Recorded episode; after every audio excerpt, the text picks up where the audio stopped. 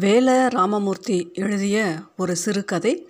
கதையின் பெயர் இருளப்பசாமியும் இருபத்தோரு கிடாயும். இருளாடி தேவரை உப்பங்காற்று சிலு சிலு என உறக்காட்டியது முளைக்கொட்டு திண்ணைக்கு என்று ஒரு உறக்கம் வரும். நெஞ்சளவு உயரமான திண்ணை. நடுவில் நாலு அடுக்கு சதுர கும்பம். தப்பி தவறி கால்பட்டு விட்டால் தொட்டு கண்ணில் ஒற்றிக்கொள்ள வேண்டும். நாலு கல் தூணில் இருக்கும் ஒட்டு கொட்டகை. கிழக்கு பாதையோரம் தரையோடு முளைத்த பத்திரக்காளி. இளவட்டங்கள் பத்திரக்காளிக்கு பயந்து இரவு நேரங்களில் தப்பித்தனம் பண்ணுவதில்லை.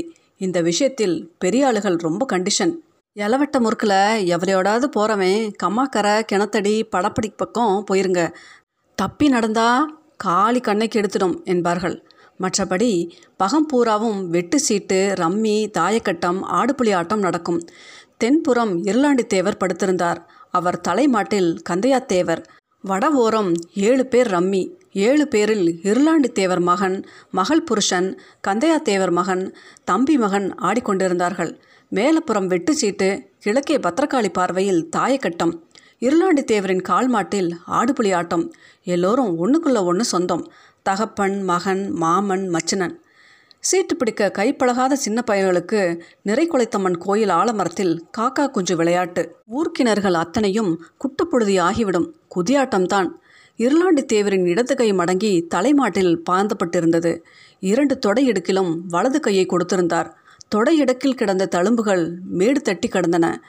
கவுள்பட்டியில் ஆடு திருட போய் பிடிபட்டு பெருநாளி போலீசார் கம்பியை காய வைத்து இழுத்த தழும்பு. பெருநாளைக்கு மேற்கே நாலாவது மைலில் கவுள்பட்டி தெலுங்கு பேசுகிற ரெட்டிமார் ஊர். வண்ணான் குடிமகனை தவிர்த்து எல்லோரும் ரெட்டிமார்கள்தான். சம்சாரிகளுக்கான எல்லா கோப்புகளும் உள்ள ஊர். வீட்டுக்கு வீடு உழவு மாடு கிடைக்கிடையாக ஆடு. ஊரை சுற்றி பெரும் பெரும் படப்புகள். வாயகன்ற மண்பானை போல் ஊரணி. மாட்டுக்கும் மனுஷருக்கும் அதுதான் குடித்தண்ணீர் யாரும் கால் முகம் கழுவக்கூடாது. கட்டு செட்டான ஊர். களவுக்கு இடம் கொடுக்காத ஊர். பத்து பேர் எதிர்த்து வந்தாலும் அடித்து விரட்டுகிற வீரன் இருளாண்டித்தேவர்.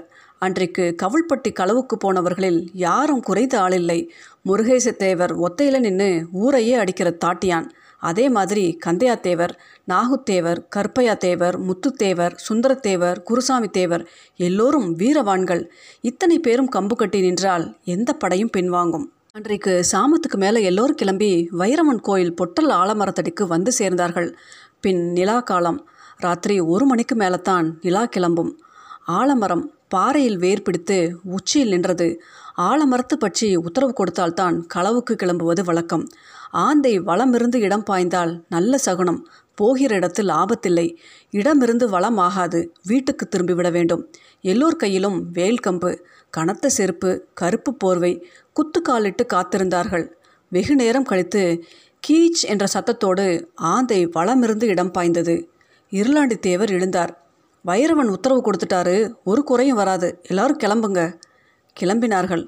பத்து பேருக்கு மேல் இருக்கும். நிலா கிளம்பி விட்டது நாலு மைலும் வண்டிப்பாதை. ரெண்டு பக்கமும் முள்ளுக்காடு. இருளாண்டி தேவர் முன்னால் போனார். பேச்சும் சிரிப்புமாக நடந்தார்கள்.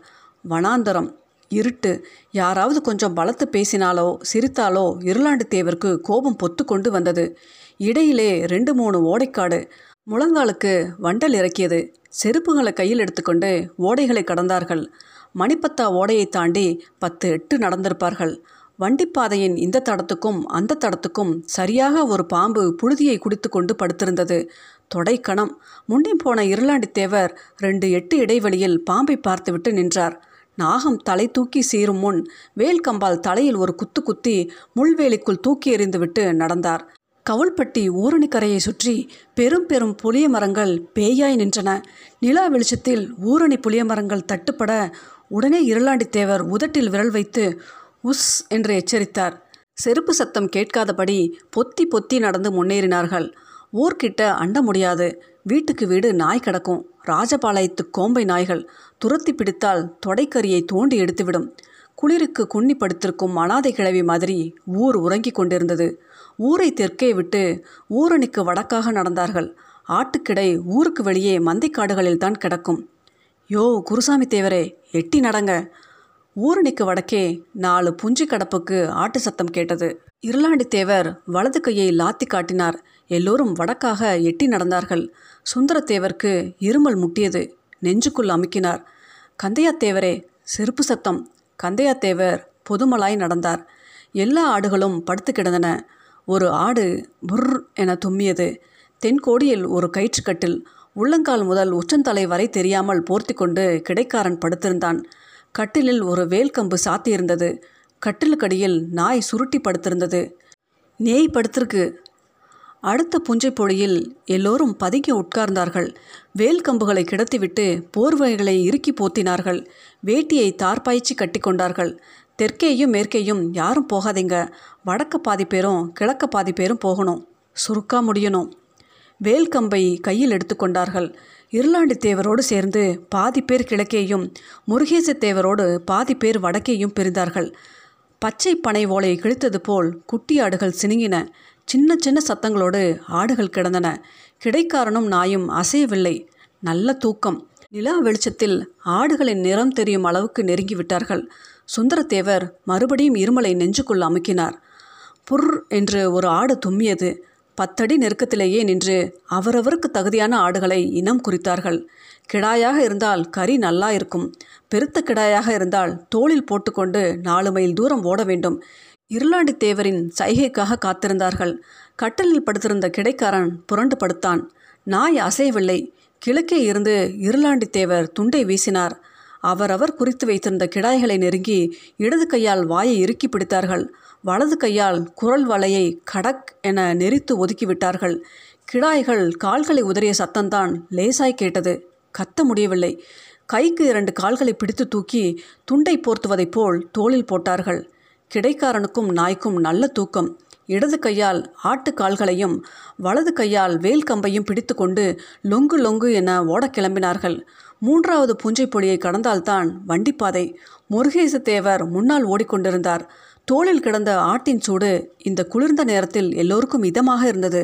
வண்டிப்பாதைக்கு வந்துவிட்டார்கள் யாரும் வாய் திறக்கவில்லை. ஓட்டம் குறைந்து ஓட்டமும் நடையுமாக போனார்கள். முத்துத்தேவரின் கழுத்தில் கிடந்த கிடாயின் குரல் வலை சரியாக நெறிப்படவில்லை. மே மே என்று கத்த கிளம்பிவிட்டது. முத்துத்தேவரின் பிடி தவறியது. கிடாய் துள்ளவும் பிடியை விட்டுவிட்டார். கீழே குதித்த கிடாய் மே மே என்று கத்தி தீர்த்து விட்டது முத்துத்தேவர் சுதாரித்து கிடாயின் குரல் வலையை கடித்து துப்பினார். கிடாய் சத்தம் நின்றது. லொள் லொள் ராஜபாளையத்தை கோம்பை கிளம்பிவிட்டது. கிடையாடுகள் எல்லாம் கத்த ஆரம்பித்தன. கிடைக்காரன் போர்வை சுருட்டி வீசிவிட்டு வேல்கம்பை கையில் எடுத்துக்கொண்டு ஊரை பார்த்து கத்தினான். ஏய் கல்லாம் கல்லாம் ஓடியாங்க. இருளாண்டி தேவரோடு சேர்ந்து எல்லோரும் வண்டிப்பாதையில் கிதியாய் ஓடினார்கள். முத்துத்தேவர் கடைசியாக வந்தார்.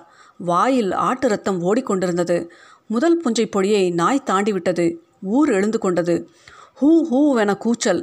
சுந்தரத்தேவருக்கு மூச்சு இறைத்தது. எல்லோரும் வேல் கம்பு இருந்த வடது கையில் செருப்பை கலற்றி எடுத்துக்கொண்டு ஓட்டம் எடுத்தார்கள் மணிப்பத்தா ஓடை வண்டலுக்குள் சதக் பொதக் என மிதித்து வெளியேறி ஓடினார்கள். நாய் ஒரு புஞ்சி கடப்பில் வந்து கொண்டிருந்தது. ஊர் சனங்கள் கம்புகளோடும் ஆயுதங்களோடும் வண்டிப்பாதையில் திமு திமு என ஓடி வந்தனர். வேய்ரா வேய்ரா. நாய் வண்டலை கண்டதும் மழைத்து நின்று குறைத்தது. ஓடையின் தென்கரையில் கொஞ்ச தூரம் ஓடியது. வண்டல் மாறி தண்ணீர் தட்டுப்பட்டது. பாய்ந்து நீந்து வடக்கரையில் ஏறி கிழக்கே வண்டிப்பாதையில் விரட்டி ஓடியது. அதற்குள் முருகேச தேவர் கூட்டத்தினர் எட்டி போய்விட்டார்கள். வைரவன் கோயில் பொட்டல் ஆலமரம்தான் இவர்களுக்கு குறி.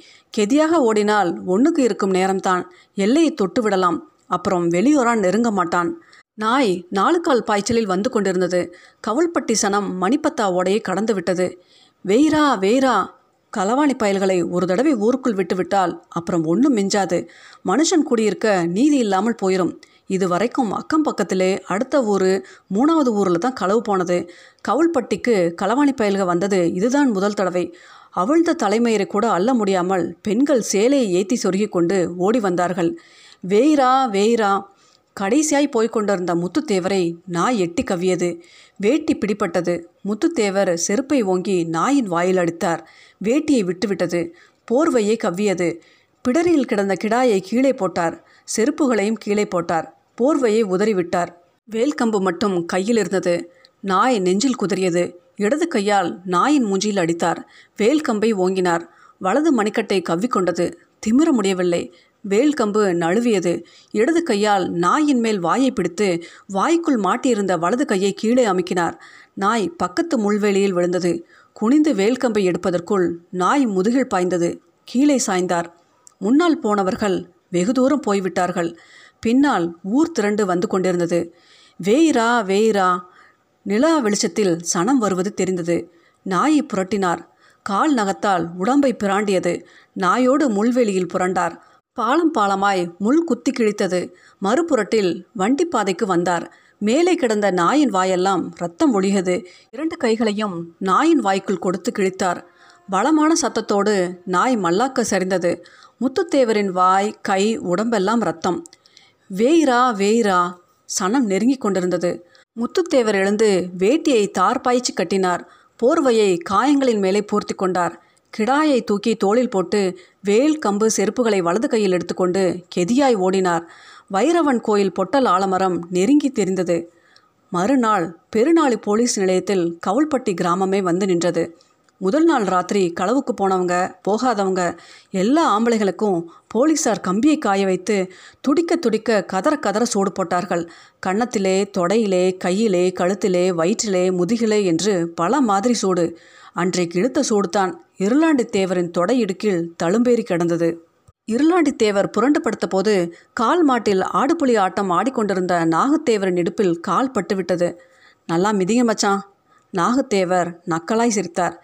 என்கிட்ட மிதி வாங்கணும்னா முன் ஜென்மத்தில் புண்ணியம் செஞ்சிருக்கணும் மாப்பிளை இருளாண்டி தேவர் உதட்டோரம் சிரித்தபடி கால்களை ஒடுக்கி மறுபடியும் தலை சாய்த்து கொண்டார். ரம்மி ஆட்டத்தில் ஜோக்கர் வெட்டியதில் தகராறு. தாயக்கட்டத்தில் ஒரு நாய் வெட்டுப்பட்ட சந்தோஷம். சிரிப்பும் கேலியுமாய் சத்தம். கிழக்கே இருந்து முருகேச தேவர் வந்தார். ஏய் நம்ம மூத்தவர் மகன் சேது வந்திருக்குதாம். எல்லோரும் திரும்பி பார்த்தார்கள். சீட்டாட்டம் ஆடுபுலி வெட்டு சீட்டு தாயக்கட்டம் எல்லாவற்றையும் கலைத்தார்கள். உறங்கிக் கொண்டிருந்த இருளாண்டு தேவரையும் கந்தைய தேவரையும் எழுப்பினார்கள். எல்லோரும் கிளம்பி மூத்தவர் வீட்டுக்கு நடந்தார்கள். சேது கால் முகம் கழுவி துடைத்துவிட்டு அப்பாவுடைய ஃபோட்டோவுக்கு முன்னால் நின்றான். ஐயாவின் நெற்றியில் குங்குமம் இட்டிருந்தது. உச்சிநத்தம் காசிநாதன் செட்டி வீட்டில் கண்ணம் போட்டு களவாட போன போது அந்த ஊர் சனங்களோடு நடந்த சண்டையில் வெட்டுப்பட்டு ஐயா இறந்து போனார். சேதுவுக்கு அருகில் அம்மா நின்றது. படத்தில் இருந்த கணவரையும் பக்கத்தில் நின்ற மகனையும் மாறி மாறி பார்த்து அம்மா அழுதது. சேதுவுக்கு கண் கலங்கி பார்வை மறைத்தது. வீட்டு வாசலில் அறவாட்டம் தெரிந்ததும் சேது திரும்பி வாசலை பார்த்தான். மருமகனை கூட்டத்துக்கு முன்னால் முருகேசு தேவர் நின்றார்.